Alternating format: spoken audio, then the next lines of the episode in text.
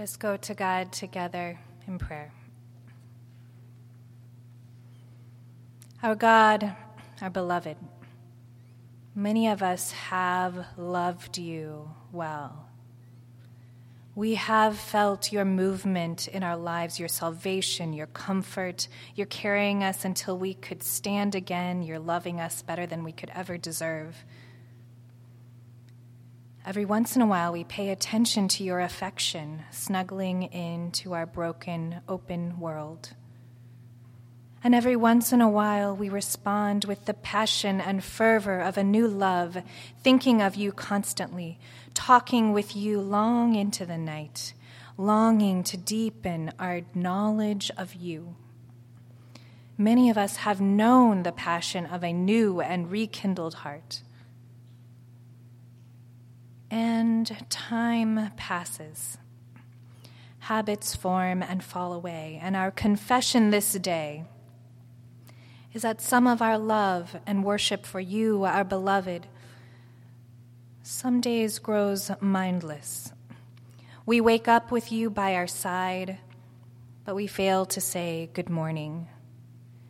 We go through a day with you in the same space, but not, do not think to share our deepest joys with you. We forget to wonder what you are up to we grow inattentive to your fears, your aspirations. We simply live and we forget to love. Some days, some weeks, some years, despair is deep.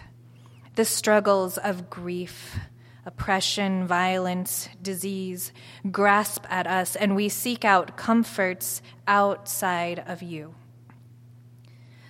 Spending time grounding ourselves in your love some days feels like a chore, a luxury that we can get back to when the world settles.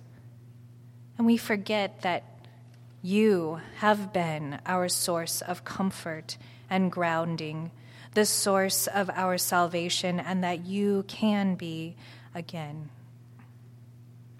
During these ebbs and flows of our life together, beloved, remind us to sit down and look again through the memory books of our most passionate encounters. Give us the grace to laugh together at the moment we first met, to remember the impossibly rough path we struggled to climb together the day we risked setting everything aside to do something extravagant. The moment we saw something totally new in each other and just smiled in awe.